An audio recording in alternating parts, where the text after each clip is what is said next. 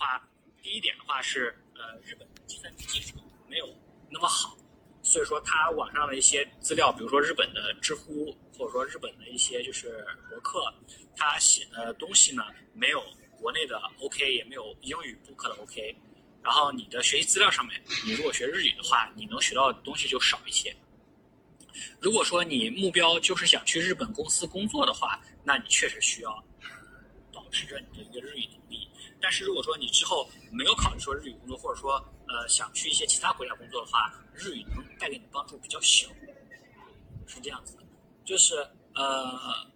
就业上的外语需求，首先在国内的话，大部分工作不需要外语去就业，除非你想去外企，外企基本上以英语为主，或者技术岗比较少。所以说，呃，我的想法是，如果说你在国内工作的话，呃，其实都 OK，你能能毕业，呃，你能毕业哪个都行，日语或者说英语都 OK。但是说，如果说你想长远发展，就是想看一些国外的一些新的技术或者说新的资料的话，相对来说英语会适用面更广一点。虽然说现在你阅读因为有那个翻译和 ChatGPT，基本上能解决大部分问题，但是。一旦说你跟外国人交流，或者说你想做开源，比如说你在 GitHub 上加入了一个组织做开源的话，还是英语会更多一点。日语的话，我觉得兴趣是没问题的，呃，但是呃，说直白一点的话，就是日语适用的国家比较少。啊，就是就日语没啥用呗。哦，也不能说没啥用，就是它适用的国家比较少，所以说你学了日语，从中得到的收益呢？没有英语那么大，呃，你如果单纯从单单纯从那个毕业这个角度来看，你学日语毕业其实无所谓，嗯，但是就是呃，我们学东西肯定不可能只看那个呃当前嘛，我们看肯定看一眼现在，呃不，肯定看一眼现在和未来。那未来的话，肯定英语的那个适用程度比日语要强一点。你就包括我现在其实呃，我这边也是以英语为主的，然后日语是。我来日本之后再慢慢去学，主要是生活上面用日语比较方便，但是工作上面肯定还是用英语会方便一些。哦，行吧。但是我并不是说，我我并不是说，我的意思是你学日语完全没有用，只是说，呃，主要还是那句话，是看你的那个呃想目标的一个呃工作地点是在国内工作，还是在日本工作，还是在前里你要如果想清楚了，如果说你。直直直接就说你就想去日本工作的话，那我觉得学日语是没问题的。因为很多人我看了一眼，他跟我交流，包括给我简历，呃，他的技术能力都是没有问题，但是日语能力不好，导致他在日本工作也是麻烦一点。如果说你之后真的想在日本工作的话，我觉得你学学日语的话也没什么问题。然后至于说你是否必要转大学公共日语课，我觉得如果说你的日语能毕业的话，转也无所谓，对，转也无所谓。嗯，我觉得那我还是觉得学一下英语比较好，因为我们计算机专业就是还是计算机专业还是因为目前是中国和美国两个比较发达的这个 IT，所以它会主要语言应该还是英语为主。对的，对的，对的，就是因为现在全球这个情况嘛，大部分的语言还是以英语为主的，所以说或多或少学一些英语，就简单聊一下，就简单了解一下的语法，然后还是对你有帮助的。对嗯，好，谢谢，谢谢大佬。啊，那你看，你还有什么其他的问题吗？呃，呃，我想问现在这个互联网这个情况怎么样？就互联网行业情况。哦，我可以跟简单聊一聊，因为我是一八年毕业的，就现在基本上五年了嘛。然后我是相当于是经历了互联网一个呃尾巴吧，算是一个尾巴吧。就是我我刚开始毕业的时候，其实还是挺好找工作的，尤其是我那个时候算法这个行业刚火起来，有很多人就是呃也没有像现在一样需要参加什么竞赛啊，需要发几篇很牛逼的论文才能找工作。我当时学算法，基本上你有一差不多，然后懂这个东西就能找到工作。然后我那个时候其实找工作的话，相对来说简单一点，就只要你能干活，然后聊一些八股，然后就基本上给过了。但是现在情况下是这样子，就是第一点的话是，国内对互联网这个行业是打压的。不能说很直白的打压，就是说它可能呃发展没有像之前一样那么的，就是那么轻松，会受到很多桎梏，也就导致了就是互联网的活力没有像呃前几年一样那么好。然后第二点的话，也是你也看，你也你肯定能感受到，就是疫情期间那个经济全球的经济不景气，然后导致了就是互联网这块融资出了问题。还有一方面就是呃，房地产这个原因，就是互联网之前很多融资途径都是其实跟房地产有关系的，还有包括一些国外一些投资，但是疫情来了以后，这些投资都变少了，所以说每个互联网公司都在想是怎么能够盈利。然后盈利的一个很大很大的方法就是开开源节流，就是裁员，然后收缩收缩那个规模，然后节省成本，然后来保证自己的那个盈利。因为因为那个收入不好增加，但是支出可以可以减少，然后就就能做到那个数据上面好看。然后我目前觉得互联网肯定还是未来的发展。但是互联网可能不会现在像之前十年、一几年、零几年时候那么的繁荣和发达了，就是人人都可以来捞钱。以后可能会更更注重那个专精的一些技术，就是比如说你想投算法，你就得在这方面做的比较精，然后才能找到一个更合适的工作。不再像之前一样，就是可能呃你稍微了解一下，知道这个概念，或者说是稍微做一些项目就比较好找工作。其实你从 Offer Show 就是这个公众号，它主要是。小呃，主要是应届生的一个呃求职的薪资的一个曝光嘛，offer show 上面看，呃，今年虽然说环境这么差，但是大厂的薪资还是在涨的，也包括什么小红书都能给出三十多 k 一个月月薪，然后一些大厂像美团呀，然后阿里呀，基本上都二十多 k，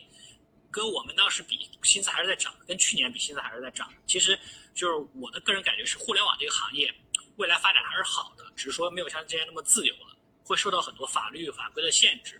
然后呃收到的融资的那个量也少了，更多的可能会考虑到个人的盈呃就是企业自己的盈利的一方面重视程度，然后所以说推荐的话还是推荐去那些大厂的核心部门，或者说是现金流部门，比如像广告，不是不是商业化这种，虽然说累，但是他们的资金肯定是没有什么问题的。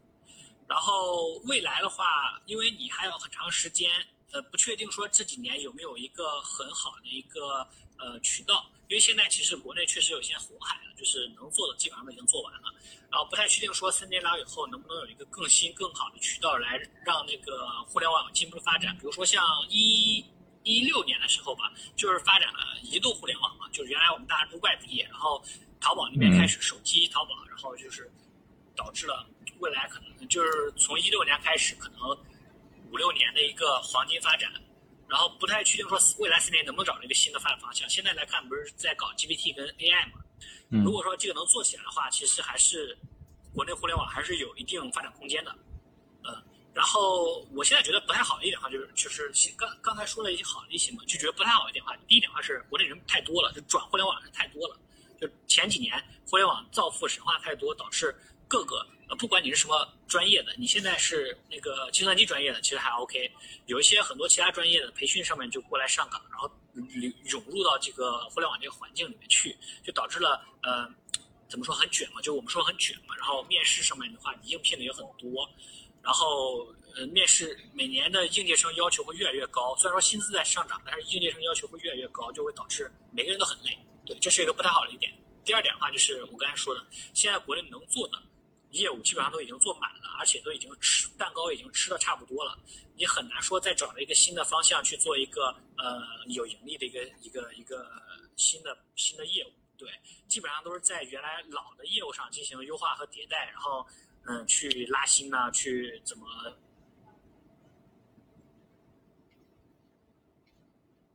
喂？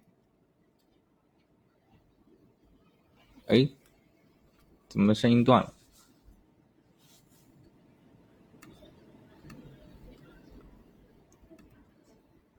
喂，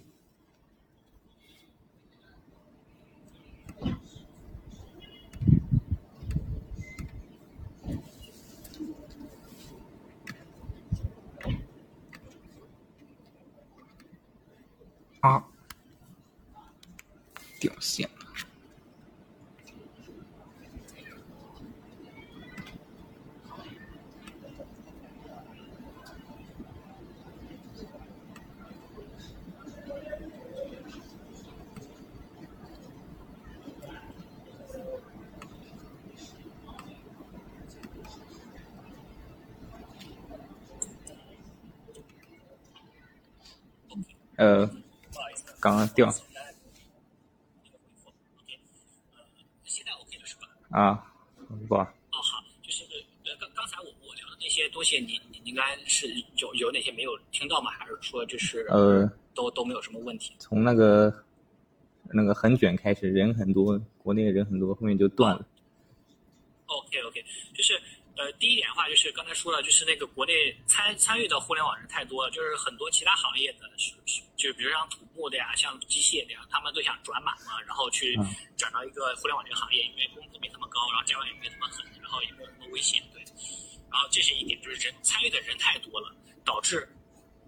应对应届生的要求会越来越高。虽然说应届生的薪资也上涨，但是对应届生的要求，比就是举个例子，今年对应届生的要求比我当年简直都简直都不是一个概念。可能我当年对呃三五年的工呃开发要求才比得上今年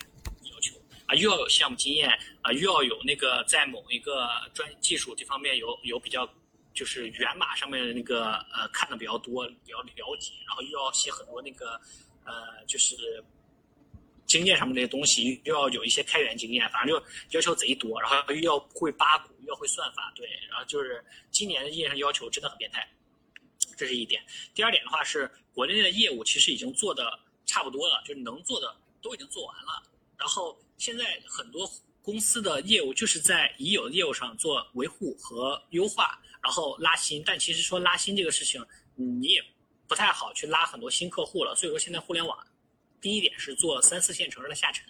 第二点的话是做海外，就是把自己的业务做到海外去，做东南亚去，因为东南亚那边技术比我们落后嘛，我们想用我们的技术去找他们那边的客户去赚钱。对，所以说国内现在的问题就是能搞的，在这十年都被大厂搞完了，然后就导致现在就是新业务不足。除非说这三年有一个什么新的一个技术突破，然后搞一个新的市场，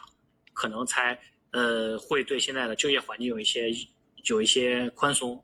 不过现就从最近的实证来看，因为中美又重新合作了嘛，可能未来的经济经济发展没有像前几年那么的差。呃，我觉得你现在，因为你现在大一嘛，其实你还有三四年时间在学校里面，呃，你可以先在学校里面去呃过渡这这这这个波动期，甚至说可以读研六七年时间去过渡了这段波动期，然后到下一个经济复苏的时候，我觉得对互联网就业还是有很大帮助的。就互联网永远是一个不愁就业的一个方向，只是说现在目前内的环境是参与的人太多，能做的业务太少，大厂也比较保守，也导致了现在我们看到的很卷，然后呃加班多，然后竞争激烈这样的一个局面。我个人觉得还是很看好未来发展的，只是说现在这几年吧，呃有一段阵痛期吧。不过你在学校的话，其实还好，不是那种今年毕业的，因为我接了很多今年毕业的咨询，还是嗯、呃、会焦虑一点的。然后像你现在大一，其实提前规划的话，我觉得问题不大，对。哦，我看一下呃你发的信息我们安全，我们学校哦你是西安的是吧？啊，对我们学校大三的时候有一个可以进入那个信息安全 CTF 战队，我想问一下这个怎么样？然后这个那个第二张是我们那个战队那个二二年毕业的情况。哦，第二张我没有加载出来，不过战队这个事情我听说过，因为我我之前有同学走的这个方向，现在在字节，现在在字节那块儿就是做做信息安全。呃，我觉得如果说你你就是走这个方向的话，我觉得呃很推荐你去加一个战队，因因为什么？第一点的话是西安这个是很看项目经验的，呃或者说是一些攻防战的经验的，就是打比赛攻防战。然后你加入这个战队了以后，呃，你可以或多或少会得到一些培训以及加入到一些那种比赛和呃攻防战的一个机会。然后你参与进去了以后，有一定的呃经验了，你未来求职这方面是一个很好的项目经历。然后第二点的话，呃，信息安全哦，你说到这个，你稍等之后就是在就是那个在咨询之后，我给你发个视频，刚好是我那天在 B 站刷到了有一个就是呃分析中国信息安全公司就是收入。那个就是收入收就是上市那些公司今年的收入的一个情况，呃，我觉得对你这个方帮助比较大。呃，我看一下哈，就业，一千一千一千一千一千没有，然后学生荣誉，对绿盟、前信、美创，差不多，就是呃，因为因因为其实国内做做安全的，其实就就这几家公司，绿盟、前信，然后还有一个最近比较火的，然后还有一些就是就是自就是还有一些就是没有上市的。呃我个人对这个行业的看法就是很吃老板的关系，因为很多做的是那种政企合作，做那个 to G 的，就很吃哦关系的一个、一个行业。对，然后你像每年不是会有一个西安那个红蓝大战嘛？嗯，其实呃大部分收益的都是那个做政府或者说做华为这种这种大厂的一些一个一个那个机会。我觉得我我我的看法是我我比较推荐你去那个参加这个战队，因为对你的项目经验什么的是有一个很大帮助。哦，好，谢谢，谢谢导，谢谢导。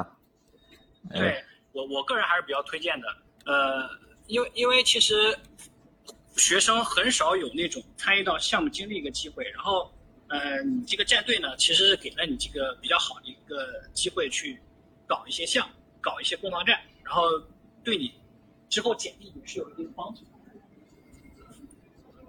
呃，但但是我不知道有没有什么，就是就是你们学校那个怎么说呢？呃，有有没有什么故事？因为因为呃，你可以去聊一下你的学长，看看就是他们在这里面参加后有没有什么很大收获。对我我个人倾向是推荐的啊。对，启明星辰，对，其实这这三家基本上是现在就比较火的这三家。对我我当时看启明星辰好像今年是唯一一个大幅盈利的。呃，前行跟绿盟都是在那个呃收支平衡和亏损这个状态的。嗯，主要还是看估计的关系。嗯，你跟政府关系好，你就能挣大钱。对，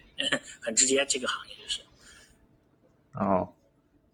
呃，就其实我们学校是那个台州学院，然后那个我们之前听那个集训集训有那个就是招招新的集训会上，有学长说，因为这个老板是台州人，所以在台州学院成立这个战队，跟这个合作，跟我们学校合作的。哦，呃，这个是我我能问一下，这个是什么什么公司的老板吗？就是咸安信咸安信东部哦安信东部战区的老板是台州人。哦，那我觉得是一个很棒的，因为前安信也算是一个比较大的公司嘛。然后虽然说最这几年呃那个收入没有像之前那么高了，然后薪资待遇没有像之前那么好，但是我觉得是一个大厂。你你对你你如果参加了这个战队了以后，然后表现比较不错，然后到时候对参加这个公司有帮助，然后之后真正说进的这家公司之后跳槽也是有一定帮助的，因为前安信还是在全国算是比较大的一个那个网安这方面的一个公司了。因为我之前有朋友在，对他也是借助了这段经历之后去了一个更好的一个机会，对，因为国内还是比较看那个你是不是有大厂经历和项目经验的，我觉得是我觉得不错，那我你可以参与一下。如果说你真的想走网安这个方向的话，嗯，啊，好，那那我就那我就报名一下吧。好，谢谢谢谢大家。嗯嗯嗯，就是我简单就是总结一下，就是其实呃，互联网这个行业呃，未来还是肯定有很大发展的，而且你做网安这方向的话，其实是未来我觉得是比较好的一个方面，因为不管是业务怎么样，或者说不管是那个互联网的行情怎么样，网络安全这方面肯定是各个公司都比较看重的。然后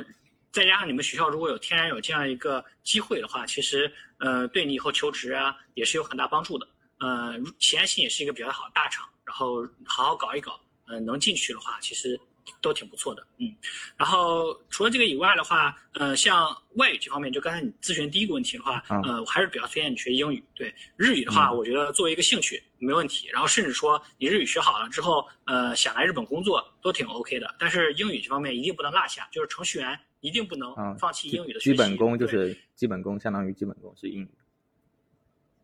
差不多吧，因为英语的资料要比国内的中文的资料好很多，很多就是那些官网都是英语的，呃，没有中文翻译，嗯，中文的这个翻译者质量不能说很高吧，对，还是得看英语原文。嗯然后包括你之后跟国国外的很多人交流，英语绝对是一个最通用的语言。对，呃，就算你跟日本人交流，你用英语，他们也能看得懂。对，这个是没问题的。呃，所以说还是不能放弃一些英语的学习。然后不过我觉得好一点的话，就是你现在大一，其实你已经有这个就业的一个意识的话，其实对你未来的毕业还呃帮助还是很大的。因为我当时大一还是属于是刚进大学玩的一个阶段，对。然后你从大一开始就去谋划你未来的求职方向，然后找一些你未来的求职国家和心仪的公司，然后看一下他们的招人要求，然后去着重去学习他们要求这些内容。其实我觉得大学嘛，大学其实老师教你的东西，嗯，没有跟跟实际工作还是有些出入的，更多靠自学。呃，你现在大一就可以去看一些你信息公司，比如说举个例子，齐安信的、呃绿盟的、启明星辰的，他们招网络安全这方面同事，他们招人是什么样要求？需要哪些技术？需要有哪些经验？你从大一开始就去准备，然后去学习，去参加比赛，呃，你你到大四就业肯定是有帮助的，这块是没问题的。我觉得你想法很好，已经算是很超前的一个想法了。嗯，那其实这是因为我我的一本书叫那什么，有本今年出版的叫《金榜题名之后大学生出路分化之谜》，然后这个是社会是复旦大学社会学一个教授写的，我觉得这个书对。大一还挺有帮助的。他说，在大学就是应该从刚进大学之后做好人生规划之类。啊，对对对对对，就是很多很多大学生四年都很糊涂的。我觉得你已经算是很超前的了，就大一就开始规划这些东西。因为大学这四年真的很宝贵，嗯，算是一个呃你比较自由，然后课也很少，然后那个呃能够控制时间很多，能够干事很多的一个阶段。而且下一步就是就业嘛。然后如果说你在这四年铺垫好。然后准把你那个就业需要的一些技能准备好，然后再去去面试。其实你比同龄人要领先很多，尤其是你可能之后有多语言的一个技能，对吧？你中日英如果说都 OK，然后专业技术这方面也不拉垮，其实你找一些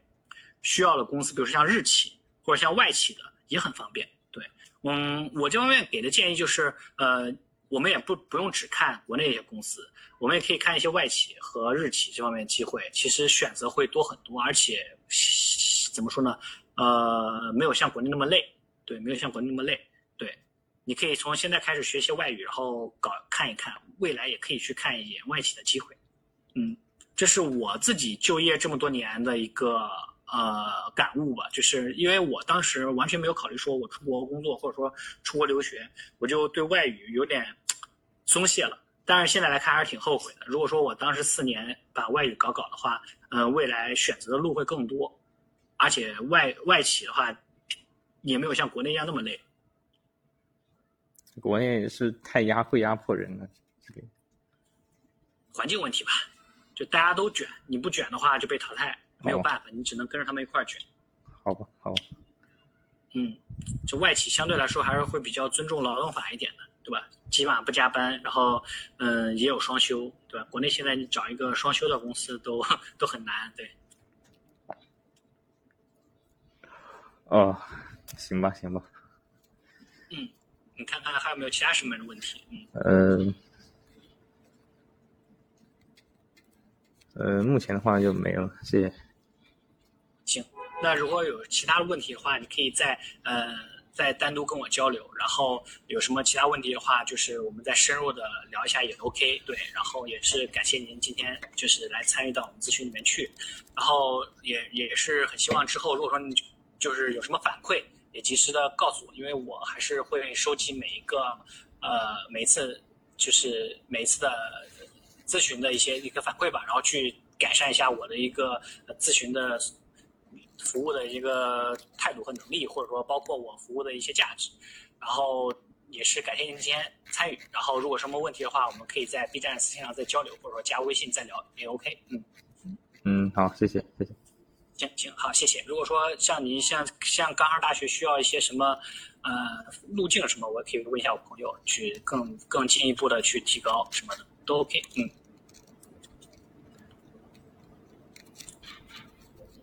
呃，好的，呃，就如果说没有什么其他问题的话，那我们今天就到这儿。你看有什么就是想说的还有？嗯，没有，行，谢谢，谢谢大家。好的，好的，好的，好好，谢谢今天参与。好的，好的，再见。再见，再见。